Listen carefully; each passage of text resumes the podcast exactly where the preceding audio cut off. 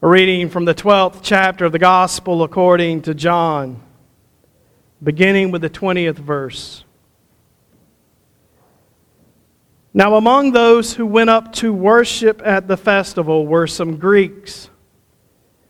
They came to Philip, who was from Bethsaida in Galilee, and said to him, Sir, we wish to see Jesus. Philip went and told Andrew. Then Andrew and Philip went and told Jesus. Jesus answered them, The hour has come for the Son of Man to be glorified. Very truly, I tell you, unless a wheat of grain falls into the earth and dies, it remains just a single grain. But if it dies, it bears much fruit. Those who love this life, love their life, lose it. Those who hate their life in this world will keep it for eternal life. Whoever serves me must follow me, and where I am, there my servant will be also. Whoever serves me, the Father will honor. Now my soul is troubled, and what should I say? Father, save me from this hour? No, it is for this reason that I have come to this hour. Father, glorify your name. Then a voice came from heaven I have glorified it, and I will glorify it again. The crowd standing there heard it and said that it was thunder. Others said, An angel has spoken to him. Jesus answered, this voice has come for your sake, not for mine. Now is the judgment of this world. Now the ruler of this world will be driven out. And I, when I am lifted up from the earth, will draw all people to myself. He said this to indicate the kind of death he was to die. The Word of God for us, the people of God. Thanks be to God. That's a heavy text. It comes to us on the heels of dealing pretty heavily with the crucifixion of Jesus during Lent and asking ourselves some questions about this crucified Messiah, which for our Jewish forebears would have called that an oxymoron. Something that can't be, kind of like preacher intelligence. Didn't want to say army intelligence, might insult somebody, but that's the old joke, right? Jim's agreeing with that. You can see it.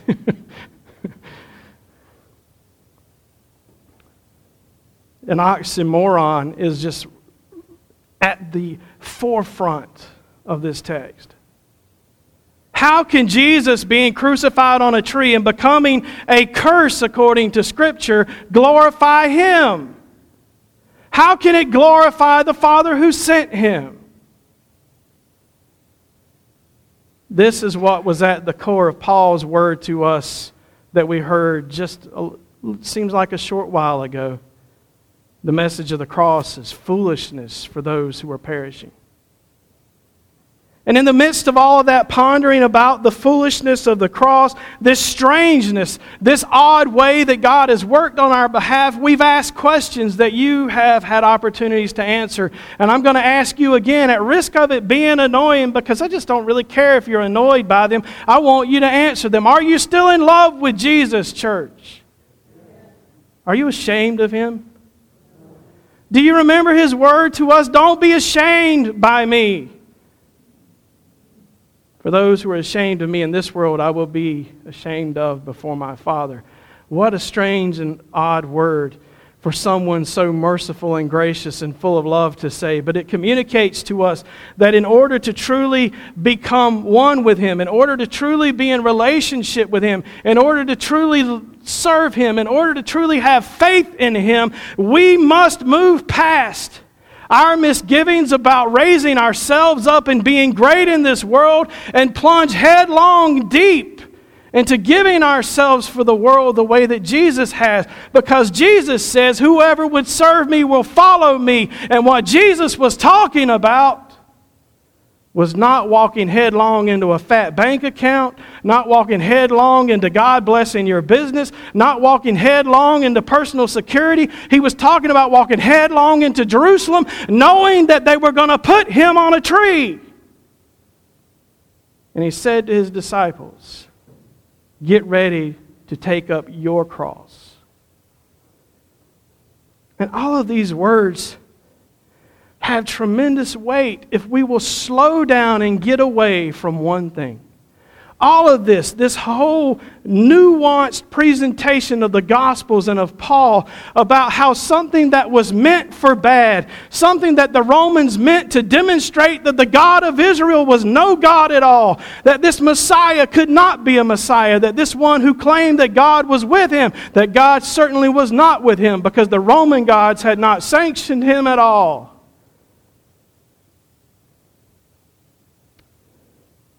This one, saying these words, has a purpose for that cross. And if we can get past treating Jesus as a means to an end, what we might find out is that we, like those Greeks who came on this day many years ago, truly do want to see Jesus. What do I mean by that? Let me tell you a helpful story that might get us into it. I have to put my reading glasses on now. There was an old man in Phoenix. Old people, don't be mad at me. That's what my story says. There was an old man in Phoenix. He called his son in New York and said, I hate to ruin your day, but I have to tell you something. And he said, What, Dad? Well, son, your mother and I are divorcing. After 45 years, I have decided I have had enough of this misery. And he said, Pop, what are you talking about? And the man said, We can't stand the sight of each other any longer. We're sick and tired of each other. I'm sick of talking about it. So you can call your sister in Chicago and tell her, I just don't want to think about it anymore. And he hung up the phone. Can you imagine getting that phone call? Especially right at Thanksgiving? Frantic, the son called his sister and he says, Hey, dad just called and he says, They're getting a divorce. And the sister says, Like heck, they're not getting a divorce. She says, I'll take care of this. So she calls Phoenix immediately and screams at the old man, You are not getting a divorce. Don't do a single thing until I get there.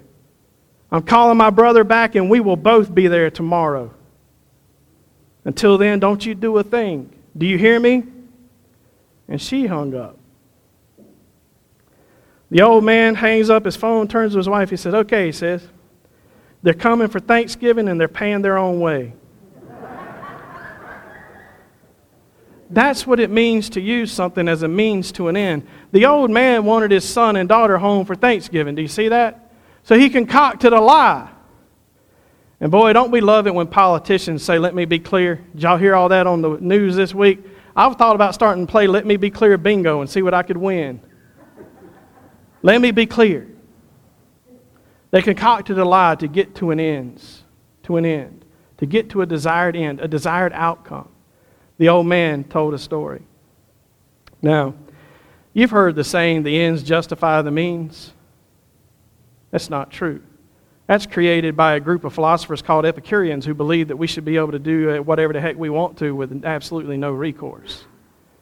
The ends never justify the means. The question is always are the means holy or not? Is what we're about to do holy or not? But when we use something as simply as a means, we're treating it as if it's just a tool. We're treating it as if it's something that's given to us that has no power in and of itself. We're treating something as if it has no real presence to us. I've known people who treated people like a means to an end. Every relationship in their life was designed to get something for themselves. You know people like that? That's a horrible way to go through life. Listen, dear ones, when Christians focus on Jesus as a means to get to heaven, we're doing the same thing to Him. When people focus on Jesus as a means to get blessings in our lives, we're doing the same thing to Him. When we focus on Jesus as a means to get breakthroughs, we're doing the same thing to Him. When we focus on Jesus solely for personal healing, we're doing the same thing to Him. What the cross is intended to show us is that Jesus is worthy of knowing whether we get anything from Him or not. That's why Paul says this tree that was lifted up in Jerusalem, that the Messiah hung on, has become for us a sign of the wisdom of God. It is a demonstration that God loves us so much. And in this way, that he lifted up his son on a cross as Moses lifted up the snake in the desert so that we might look upon him and live. But that's not the end. Jesus is the end. The means is the Word of God and prayer and the fellowship of the church and the community that gets us to the place where we can want to see Jesus. But if we're always approaching Jesus thinking, if I, oh, if I can just stay in Jesus, I'll get to heaven. Well, you're not after Jesus, you're after heaven. Do you see the problem with that? It's like Jesus, using Jesus as a divine screwdriver that can just tighten your life up a little bit. These people came, and we don't, we're not told why, but there are several possibilities. You know, it could have been that they were in the court of the Gentiles when Jesus came in and threw the money changers' tables over. It could have been they had seen him teach. It could have been they had heard him say something that, that pricked their minds. They were followers of the God of Israel, clearly, because they were there for festival worship at Passover. But something intrigued them about him. And he came to his disciples and they didn't say, We want what y'all have. They didn't say, We want to be part of the club. They didn't say, We think that if we serve this guy, we'll get something out of it. They said something very specific. We would see Jesus. My God, that we would all desire to see him instead of desire what He can do for us. To truly embrace who He is, to truly embrace this magnificent wonder of love and mercy and grace, this light of the world.